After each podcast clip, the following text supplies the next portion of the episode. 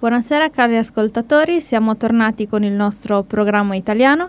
In studio siamo Antonella, Serena e Carmelo, buonasera. Buonasera anche a voi, buonasera cari ascoltatori. Quest'oggi ci ricollegheremo al nostro argomento della settimana scorsa. Eh, se ricordate abbiamo parlato degli stereotipi che abbiamo noi italiani su noi italiani stessi perché non ci accontentiamo di farci, diciamo, ridere dietro dal mondo, ci ridiamo dietro anche da soli. Autoironici, dai.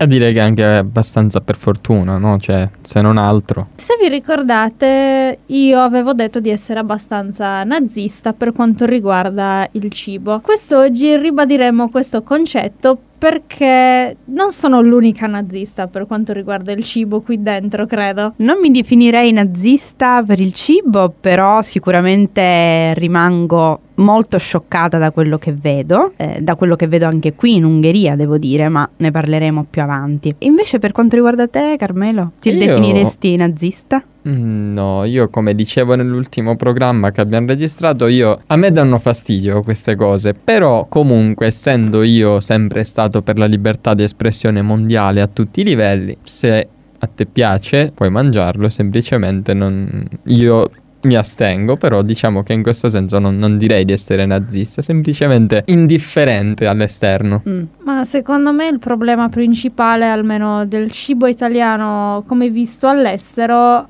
è l'Italian sounding. Sì. Perché certo la pasta si chiama pasta ovunque, eh, voglio dire, le mezze penne, i fusilli, la forma è quella, la pasta è quella. Anche se onestamente le penne sono un formato di pasta che più che altro è venduto in Italia. All'estero è più complicato trovare le penne. Ed Beh. è una cosa che ho sperimentato anche qui in Ungheria, ma anche da, da altre parti dove sono stato. Sì. Perché non solo è mh, diciamo più adatto per il mercato italiano, ma è anche il formato di pasta che si vende di più in assoluto, preferito dagli italiani. Ah, non ne avevo idea, non pensavo Mm-mm. che le penne fossero, fossero nostre. Sì, sì, sì. Sì, sì. tra l'altro le mie preferite, il mio formato di pasta preferito, infatti è una verità che mi, che mi strugge proprio, mi, mi annienta, Sì. è vero. Tra l'altro, eh, sì, si chiama sempre pasta e più o meno eh, le forme sono quelle, però ogni nazione può avere le sue mh, preferenze anche in, qua- in qualità di forma. Io ho scoperto che qui in Ungheria ci sono delle forme che in Italia non esistono e che io personalmente non compro perché non ho, per me non, Mhm, mhm. non hanno senso. Però. Sì, infatti ho notato che qui in Ungheria c'è un formato di pasta stranissimo. Avete presente le reginette? Le nostre reginette. Ci sono le reginette che sono...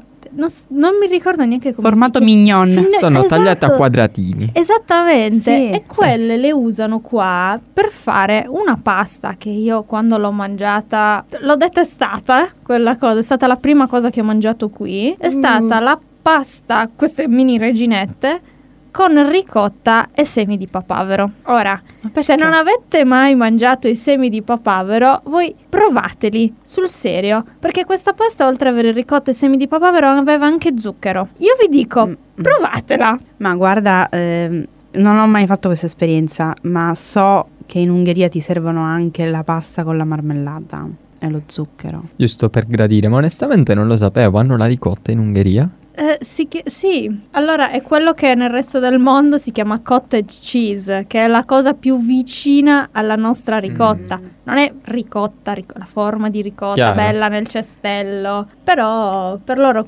noi lo tradurremmo come ricotta, Ok. mettiamola ok. così. Bene.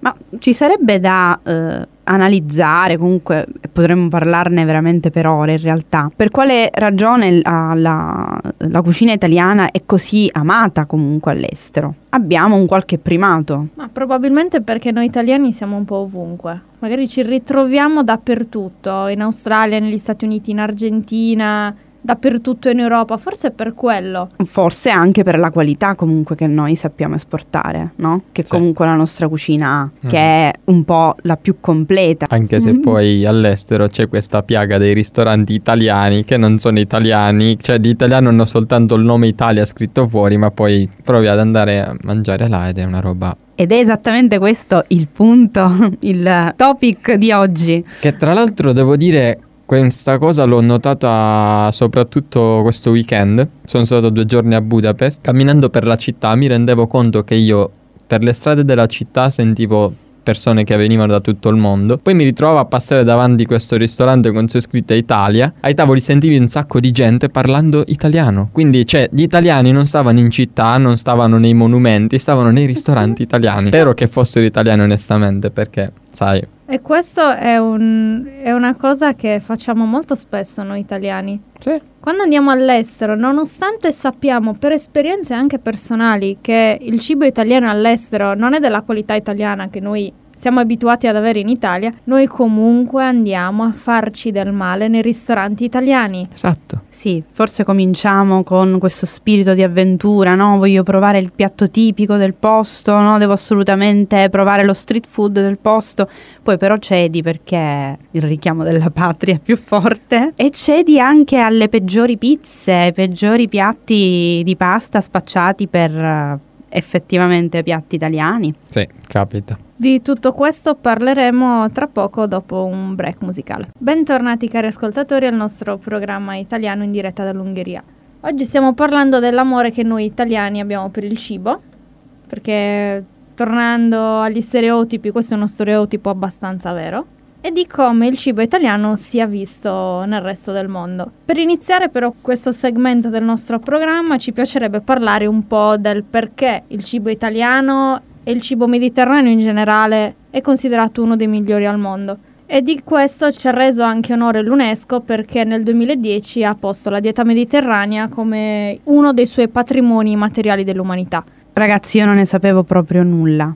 Non ho mai dubitato sulla qualità, ma che addirittura ci fosse una, una nomina di questo tipo. Onestamente nemmeno io. Interessante. Patrimonio immateriale. Patrimonio immateriale dell'umanità, esatto. Diciamo che un po' egoisticamente o un po' modestamente diciamo che era una cosa che già si sarebbe dovuta sapere, però che ci sia la conferma. Va bene Esattamente. così. Ci fa onore. Sì. Esatto, è stato anche un processo abbastanza lungo perché è iniziato nel 2006, quindi quattro anni di discussioni, documenti e statistiche Mm. portate agli uffici dell'UNESCO e alla fine nel 2010 la dieta mediterranea di Italia, Marocco, Grecia e Spagna è stata inserita all'interno dei patrimoni immateriali e culturali dell'UNESCO. Qualcuno si è un po' lamentato di questa cosa perché hanno detto sì, dieta mediterranea, ma secondo noi questo è tutto un fattore di marketing. Mm. Perché in effetti, dopo che la dieta mediterranea è diventata patrimonio dell'UNESCO, l'anno dopo gli introiti del Made in Italy o comunque dei prodotti fatti in queste aree, in questi paesi del Mediterraneo, è cresciuto esponenzialmente. Esportazioni verso gli Stati Uniti soprattutto che già erano abbastanza elevate, poi anche in zone del sud-est asiatico, l'Asia in generale, il Giappone, l'Australia. Nel 2013 poi sono stati inseriti in questa lista anche Cipro, Croazia e Portogallo. Quindi abbiamo già sette paesi dell'area mediterranea che hanno un riconoscimento importante per il cibo che producono nei loro territori. Questo incremento comunque non stupisce. Intendo dire che dopo una nomina di questo tipo il prodotto acquisisce un valore maggiore. È normale che faccia gola per il mercato e per i beni di consumo in generale. Quindi non, non mi stupisce e vorrei tanto sapere eh, chi è stato a lamentarsene. Perché sicuramente non nei paesi mediterranei, giusto? Mm, direi di no. Uno dei paesi che si è lamentato di, di questa candidatura, comunque di questo riconoscimento, è stato l'Albania. E sembra anche abbastanza strana questa cosa, anche vista la vicinanza che ha Sì, al mare infatti. anche l'Albania, che è intervenuta eh, nei confronti- molto duramente nei confronti della candidatura dicendo che il riconoscimento poteva avere solo un mero valore commerciale, nessun valore di tipo nutrizionale, magari culturale o comunque abbastanza valori da essere immesso all'interno delle- del patrimonio immateriale dell'UNESCO. Ma bisogna dire che comunque se ci hanno inseriti all'interno di una lista così importante è perché qualche valore ce l'abbiamo. Chiaro. Eh, mi dispiace, ma Albania severa e ingiusta, cioè, perché comunque al di là della, della nomina, è una cosa che si sa, la dieta mediterranea eh, è sempre stato detto che è la più completa dal punto di vista nut- nutrizionale. Esattamente, Quindi- Sì. esattamente. Non vorrei tanto parlare di qualità perché si può, si può trovare ovviamente qualità anche nei paesi dell'Europa mh, del nord naturalmente, ma sono prodotti diversi. Quindi Mhm. più che di qualità parlerei proprio di valori nutrizionali e su quello non penso si possa discutere. Esattamente, infatti i cibi contenuti nella dieta mediterranea sono quelli poveri, quelli dei contadini, quelli degli, degli agricoltori, dei- degli allevatori, quindi cereali, frutta e verdura e olio di oliva, ricordiamoci dell'olio di oliva. Santo subito. Esattamente. Per favore, sì. Poi eh, per quanto riguarda sia latticini che carni rosse in modesta quantità entrambi, perché comunque si tratta di una dieta povera e non ti potevi permettere di eh, macellare una mucca per mangiare carne rossa tu e la tua famiglia. Quindi da lì iniziamo con le carni bianche. Anche il pesce in modeste quantità e solo nelle zone comunque costiere. Sì. Però una cosa che forse abbiamo e che ci invidia la maggior parte del mondo è il vino. Perché il vino è stato inserito nella dieta mediterranea perché noi lo beviamo a pasto. Ognuno a pasto ha il suo bicchiere di vino. Quindi Bicchiere, due rientra... bicchieri, quello che è. Dipende dal pasto poi alla fine. Io conosco qualcuno che avrebbe qualcosa da ridire su questa... Mm-mm, credo di sì. Sai che c'è un dibattito con la Francia, no? Su chi è che fa i vini più buoni. E quindi la Francia avrebbe sicuramente qualcosa da ridire. Ma che cosa hanno invece gli Raga, altri fino a che mi fa ubriacare poi siamo a posto. Francia, Italia, Romania, da dove viene? A posto così. Toccai. Ok, ci sta. Ma cosa hanno invece da dire o ridire sugli altri, su alcuni dei più tipici piatti italiani, eh, gli altri paesi europei? Lo scopriamo dopo questa breve pausa musicale. E rieccoci in studio, cari amici ascoltatori dall'Italia. Spero ci stiate seguendo con impegno e che non stiate soffrendo come noi. Adesso arriva la parte difficile perché vogliamo un po' indagare eh, su quali sono i piatti che possiamo trovare all'estero, Mhm. i piatti spacciati per eh, veri piatti italiani, che poi alla fine sono i piatti più famosi della cucina italiana. Quindi non solo pizza, ma carbonara, le famosissime, chi è che non le conosce, fettuccine Alfredo. Io non le conosco, per esempio. E sdoganatissimi anche gli spaghetti con eh, le polpette. Visto che Carmelo non conosce questa, queste fettuccini, tra l'altro, non fettuccine, fettuccini. Chiamiamole Ovviamente. come, come le chiamano come negli le chiamano Stati Uniti. loro, sì. Alfredo. Facciamo un po' di storia molto sunta. Quindi è un prodotto americano. Allora, Sì e no. sì e no. Ok. Chi era Perché? Alfredo? Alfredo era il proprietario di, una, di un ristorante a Roma che non avendo nient'altro nella cucina, che ti inventi quando non hai niente da, da mangiare? La pasta col burro. Semplice. È su questo. Pasta col burro e del formaggio sopra, che è quella che ti salva. Dopo la pasta al tonno è quella che ti salva. Quando non hai nulla, Esatto. hai sempre qualcosa.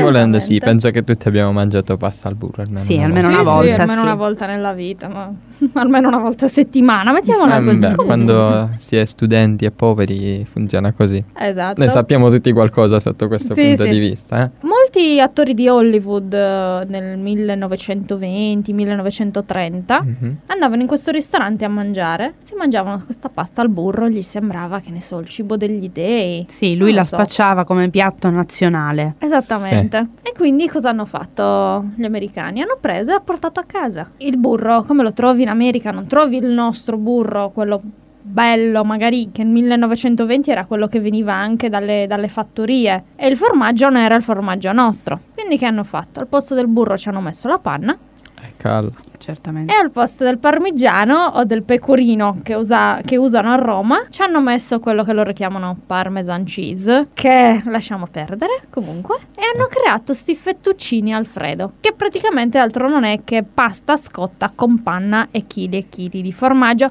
preferibilmente cheddar, tra l'altro, Che manco loro- parmesan. almeno gli dà un po' di colore, giustamente. È il loro tipico, tra l'altro. eh, Esattamente. Si possono sentire, possono sentirlo ancora più loro. Mai Esatto. sentita questa cosa. E non contenti, qualcuno nella- nelle fettuccini, Alfredo, ci mette anche funghi. E quello che sembra essere, non lo so io quanti polli abbiano in America, il pollo. Sì, Il perché petto di pollo tagliato a all'estero trovi anche la pasta col pollo. L'ho provata. Ma in quanto condime- cioè, condimento alimento da mangiare insieme alla pasta o come Mm-mm-mm. contorno? Praticamente la pasta cotta con la salsa e il petto di pollo a cubetti. No, Eh, aspetta, la salsa intendi la salsa al pomodoro? La salsa al pomodoro, Oh, sì, una normalissima pasta con la salsa e il petto di pollo. Dov'è che hai provato questa entusiasmante? Ma guarda, entusiasmante io allora diciamo che ho diverse esperienze sotto questo punto di vista, perché nei miei vari viaggi che ho fatto sono stato anche prettamente in queste che loro chiamano host families, il che significa che tu praticamente vai ad abitare per qualche tempo a casa di persone locali, ti danno appunto da mangiare, ti... era un po' come essere a casa, perché effettivamente in entrambi i casi,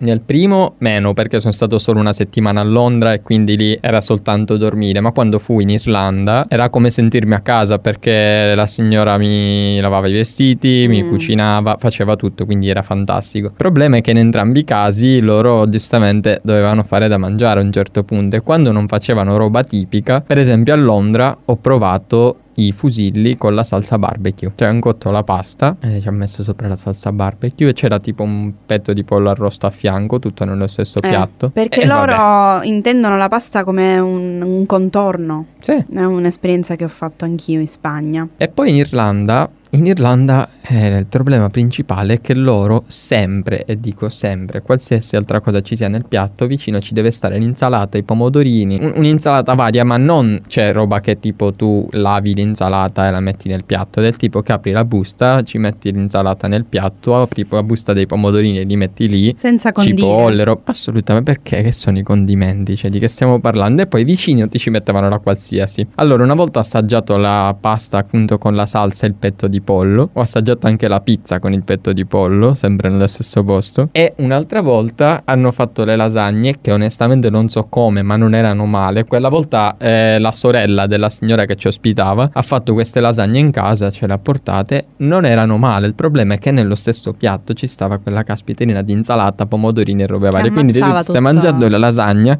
e ci trovi la fogliolina di insalata in mezzo che Che non ha alcun senso perché sono, cioè, la lasagna come la pasta è un piatto unico che Sì. va a solo, ma loro lo concepiscono come un contorno. Quando ho mangiato la pizza con il petto di pollo, vicino ci stava l'insalata. Cioè, questi mangiano insalata sempre, costantemente con qualsiasi cosa. Beh, almeno mangiano, mangiano le loro verdure quotidiane. Meno quello, Magari bisogna, lavarle bisogna prima. darglielo. Anche quello magari a lavarle. Magari esatto. lavarle, però. Esattamente. Ebbene, è arrivata la prima sciabolata dritta nello stomaco. Tra l'altro, visto che è orario di aperitivo, quindi vicino alla cena, e non vorremmo rovinare l'appetito a nessuno, ma queste cose esistono, ragazzi, non, non- non possiamo farci nulla. Però devo dire che per spezzare una lancia a favore loro, quando non cucinavano questa roba, quando facevano roba tipica, quella era veramente buona. Tipo. E questo è il punto. Esatto. Esatto, esatto, Cioè dico esatto. perché provare a distruggere la cucina italiana se poi una volta a settimana ci faceva questo stufato irlandese che era una meraviglia.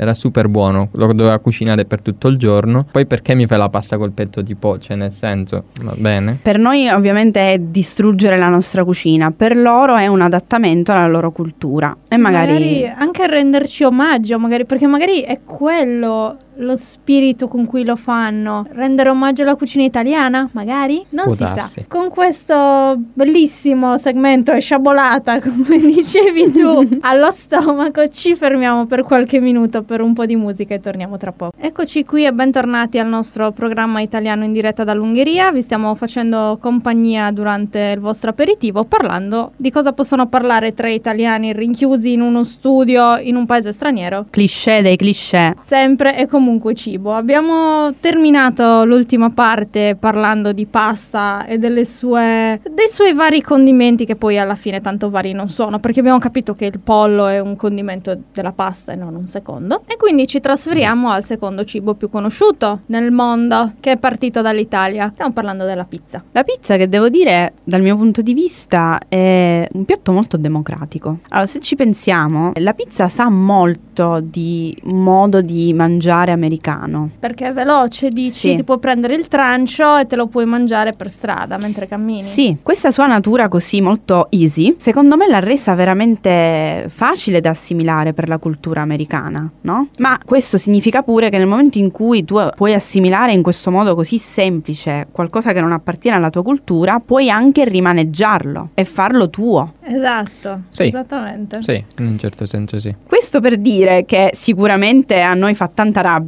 quando vediamo la pizza rimaneggiata, mettiamola così, con eh, ingredienti che tra loro non, veramente non, non si sposano. A noi fa tanta tanta rabbia. Però c'è anche da capire che dall'altro lato c'è un altro mondo e un'altra cultura che ha adottato la pizza e l'ha fatta sua. L'ha resa buona per quella cultura lì. Sì. Il ketchup sulla pizza è molto americano. Ma anche ungherese, sta tranquilla. Sì. Anche Sta ungherese. tranquilla. L'abbiamo scoperto, così come abbiamo scoperto che anche qui in Ungheria amano tantissimo la pizza con l'ananas e il prosciutto. Io non ho provato, ancora non ho voluto fare questa esperienza, anche se mi è stato suggerito di farlo, giusto per comprendere proprio Eh, per avere, sai, dice, ah, ma sei andata lì e non hai provato la cucina tipica. Beh, devi provare anche la pizza con l'ananas perché fa parte di quella cultura lì. se ti armi di biochetasi prima di mangiarla, diciamo che poi dopo.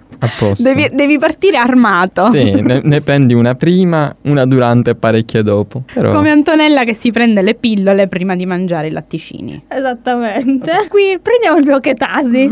esatto. Quindi parti armato e allora puoi fare questa esperienza. Però no, comunque seriamente, secondo me è un piatto molto democratico da questo punto di vista, che si adatta a tutte le culture e c'è poco da discutere. Cioè puoi discutere di più sulla pasta e sui condimenti che possono essere assurdi, ma sulla pizza mi sento di fare un passo indietro proprio perché, non so, cioè lo sappiamo che per esempio la pizza americana è completamente diversa, molto più pastosa, molto più ricca di formaggio, che non è mozzarella. Allora, c'è da dire che in realtà la pizza è un piatto creativo, cioè tu puoi farla Anche. in diversissimi modi, Anche. anche. in Italia la fanno in tantissimi Anche. modi. C'è quella classica, c'è la pizza margherita e poi ci sono 8000 varianti diverse. Adesso c'è anche il pesce sulla pizza. Esatto, io per Eh, esempio sì. una volta una delle cose che mi è piaciuta di più in assoluto è che ho assaggiato la pizza dove la base è stato in Sicilia, non mi ricordo dove, però la base anziché essere salsa era zucca, tipo La vellutata La di velluta. zucca. Sì. messa al posto della salsa e poi sopra ci stava la ricotta salata e quella pizza lì è stata una delle più buone che abbiamo mai mangiato, quindi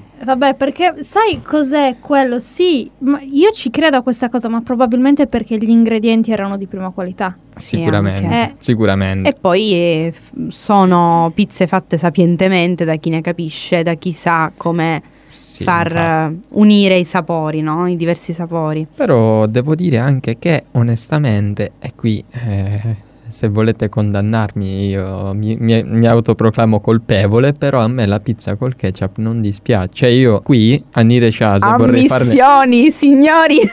Vorrei fare questa piccola pubblicità a Momento Pizza perché la pizza, cioè la pizzeria dove la prendo la pizza praticamente quasi tutte le settimane. Non mi dispiace. No, Sarà che sai, c'è a un me problema dispiace mio? per te, sinceramente. Non so. La fabbrica di biochetasi sarà molto contenta. Abbiamo capito per quale motivo hai menzionato la biochetasi, perdonami. Assolutamente, chiaro, chiaro. Io No, ho esperienza aspetta. in questo campo. Fammi capire, ma il ketchup, cioè la pizza con cosa? No, no, no, è tipo base, nella base della pizza al posto della Al salsa posto e poi del ci sta la pomodoro. mozzarella. eh. Non è male, raga. A me Allora, io credo di aver provato questa pizza Sì, sì, da- l'hai in questa pizzeria. Allora, per me il primo problema era l'impasto, cioè non è tanto il condimento, era l'impasto perché alla al secondo trancio non ce la fai più. Ed è un momento che la butti nella spazzatura, perché è impossibile da, da digerire, è Mhm. cartone. Però capisco, poi eh, tu sei Sì, ancora sono- giovane, eh, lo stomaco, capito, come nulla. Sì, davvero, noi invece abbiamo, No. sì, abbiamo quel gusto, e Aspetta- quello stomaco lì. Aspetta, aspetta qualche anno. Beh, sono quelle cose della vita che uno fa senza sapere il perché, tipo, però a quanto pare... È un bungee jumping culinario, mettiamola così. Sì, sì, sì. Perfetto. Però dobbiamo anche dire che ci sono mh, posti anche qui a Nire Casa che fanno una buonissima pizza. Questo è vero. Esattamente, noi abbiamo la fortuna di avere ben due posti, che non è poco. No. Eh, La terrazza a Sì. Sosto e Trattoria Amici nel centro proprio di Nireciasa eh, nella Se vuoi lasciare principale. indirizzo e numeri di telefono, almeno Mm, sappiamo che... Non so quanti amici italiani possano venire qui da queste parti, comunque sappiate che siamo salvi. Sì, sì, sì, sì, assolutamente. E poi comunque possiamo sempre farci la pizza a casa, perché bene o male ognuno di noi sa fare la pizza a casa. Mettiamola così. Sì. Sì, alla fine è un, piatto, è un piatto semplice e va bene, siamo riusciti a parlare per ore, tra virgolette, anche sulla pizza, ma era scontato. Doveroso, direi. Soprattutto. Adesso ci fermiamo nuovamente per un'altra breve pausa musicale e ci risentiamo presto. Se siete ancora vivi e ci state ascoltando, siamo tornati con il programma italiano. Oggi ci avete sentito un pochino sul piede di guerra, pochino... Indecisi. Sì, sì, esatto. Perché alla fine la verità è questa, noi non sappiamo effettivamente quanto giudicare gli altri per questa cosa, noi sappiamo che abbiamo cibo buono, che noi mangiamo bene, poi di quello che fanno gli altri va bene così. Ci dispiacciamo per loro, però al tempo stesso vogliamo provare a essere clementi. Sì. Perché in fondo de gustibus ognuno sa di sé. Però una cosa che mi fa piacere è che per confermare questa teoria, ogni qualvolta noi facciamo un qualsiasi piatto, anche il più semplice piatto italiano agli esteri, a loro sembra di vedere la Madonna. Quindi effettivamente qualcosa di buono ci sta. Tipo quando tu fai alle tre di notte un aglio, olio e peperoncino, che per noi è tipo una roba che avremo mangiato migliaia di volte nella nostra vita. È il cibo rifugio dopo il tonno e il burro. Esattamente. Esatto. Loro vedono questa pasta e cioè, chiedono la ricetta e poi tu gli dici che la ricetta non devi fare altro che far soffriggere un po' d'aglio nell'olio e finisce lì, ci metti un po' di peperoncino ed è buona così. Quindi conferma di questa teoria. Esatto, a conferma della qualità e della bontà della nostra cucina. Però mi stavi dicendo, Carmelo, che tu hai fatto un esperimento, un po' molto esperimento quando eri in Polonia. Un po' molto da estero, un po' molto da estero, sì. Non sì, da perché italiano. io onestamente quando viaggio mi piace anche a fare queste stupidaggini della serie voglio provare la cultura al 100%, per cui sì, mi trovavo all'ultimo giorno, abbiamo detto beh andiamo a fare colazione, ho visto questo ragazzo spagnolo che era nel mio gruppo, ha preso una pizza e un cappuccino. Ho guardato e dico, boh, vabbè, andiamo, va bene. Quindi ho preso questa pizza con il bacon e il cappuccino. E devo dire che non era male. Non sono stato male di stomaco, ho fatto un buon volo. Ma abbiamo capito che tu hai uno stomaco d'amianto, quindi non ti, Credo di sì. esatto, è non giovane, è niente. giovane lui ancora. Credo di sì, Lo probabile. stomaco delicato. Però questa cosa del cappuccino a pasto, comunque dopo pasto, è una cosa che dappertutto. Se in Sì. Italia ti azzardi anche solo a chiedere un cappuccino, Però so che i turisti lo chiedono e ovviamente Sì. vengono serviti. Esatto, il cliente ha sempre ragione. Quindi... Certo, forse se vai nella trattoria, quella veramente, sai, tipica, no? Dove c'è la signora che ti prepara le cose, quella non, non lo farebbe mai. Però vai in un posto che si nutre anche di, di turisti e lì li accontentano. E quindi tu vedi gente che prende il cappuccino a fianco alla pasta, quindi due piatti, due specialità italiane che però insieme per noi non hanno alcun senso perché Chiaro. per noi il cappuccino appartiene di più alla colazione O al massimo massimo alle serate d'inverno, quelle fredde, Eh. fredde, fredde. Cioè qualcosa che va al di là dei pasti principali anche, al di là ora della, della colazione, ma di certo non va con il primo, non va con il secondo, non va con la pizza. Che poi onestamente parlando di bevande, un'altra roba che ho scoperto viaggiando nei paesi Inghilterra, Irlanda e queste robe qui, è che loro per i pasti praticamente bevono l'acqua dal rubinetto e per nascondere che sia acqua del rubinetto hanno una specie di liquido, non so cosa sia, e loro fanno tipo tre parti di acqua del rubinetto e una parte di questo liquido che alla fine ti colora l'acqua, gli dà tipo una specie di sapore di frutta, non so che cos'è, e per loro va bene così e la usano tantissimo perché l'ho provata sia in Inghilterra che in Irlanda e... Preferisco continuare a bermi l- l'acqua di rubinetto pura, Almeno so. Almeno sappiamo di cosa moriremo. E quando tu poi provi a chiedere semplicemente acqua, ti dicono: No, no, ma è buona questa goccia. E noi lo facciamo e ho detto: dico, Vabbè, ho capito, è buona, però acqua è meglio. Va bene, grazie così. Quante stranezze ci sono in giro Sì. per il mondo. quante Ricordiamoci stranezze. che c'è qualcuno al mondo che taglia gli spaghetti col coltello, Ecco. ricordiamoci quello. eh. Qualcuno. Sì, e tra l'altro mh, esperienza proprio fresca fresca, questo fine settimana mi trovavo alla terrazza come dicevamo prima e mh, nel tavolo accanto al nostro c'erano tre ragazze, credo fossero tre ragazze ungheresi, hanno ordinato tre piatti di mh, tagliatelle e in quel momento quasi le ho invidiate. Io avevo preso una pizza che non mangiavo da tanto tempo, quindi mi sono goduta comunque anch'io la mia pizza. Loro però hanno preso le tagliatelle, io molto anche, sai, eh, Fiera. Fiera, sì, sì, esatto. Guarda, queste tre ragazze giovani che si prendono la pasta. Se non che dopo ho notato che oltre alla forchetta avevano usato anche il coltello. E lì cala l'asso. Per carità, io capisco varie disabilità e, capisco che forse non per tutti è facile arrotolare una forchetta, ma non, veramente lì è andare oltre perché il gesto della forchetta arrotolato negli spaghetti è anche un gesto abbastanza, come dire, conosciuto tramite la televisione, no? Poi impari prima a rotolare gli spaghetti sulla forchetta che a camminare praticamente. dalle nostre parti.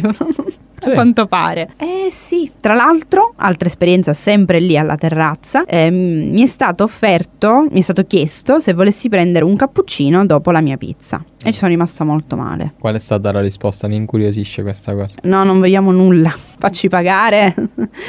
Io ero ovviamente più, come dire, più scioccata rispetto alla persona che era con me, che forse è più abituata a queste stranezze, che per me sono stranezze Chiaro. per- in quanto italiana. Ma ci sono rimasta male perché se vado in una pizzeria e in un ristorante che si spaccia per italiano, e comunque vabbè la qualità non la metto in discussione perché la pizza è veramente buona, però non mi chiedere il cappuccino, n- non è qualcosa che si fa in Italia. Però al di là dell'Italia, sdoganatissimo. Puoi ordinare il cappuccino a fianco alla pasta e la pizza. Che poi dobbiamo dire che in Italia eh, ci sarebbe un altro intero programma da fare su questa cosa. Abbiamo qualcosa tipo 20 tipi di caffè diversi, Cioè, tra caffè, cappuccini, macchiato, macchiato caldo, macchiato freddo, ristretto, lungo, americano. Insomma, chi più ne ha più ne il metta. ginseng, che ultimamente è spopolata questa moda del ginseng, Esatto, vai al bar. anche quello. Sì, diciamo che all'estero ci amano da questo punto di vista, ma a modo loro. E noi che dobbiamo fare? Li Su questa rispettiamo. onda d'amore noi ringraziamo e vi rimandiamo al prossimo programma italiano anche perché è ora di chiudere. Quindi buona serata Vi auguriamo una buon fine aperitivo e una buona cena. E stomaco fermo. e non mangiate pasta con il pollo. Mai. Neanche con il ketchup, Carmelo. Al prossimo lunedì. Ciao. Alla prossima.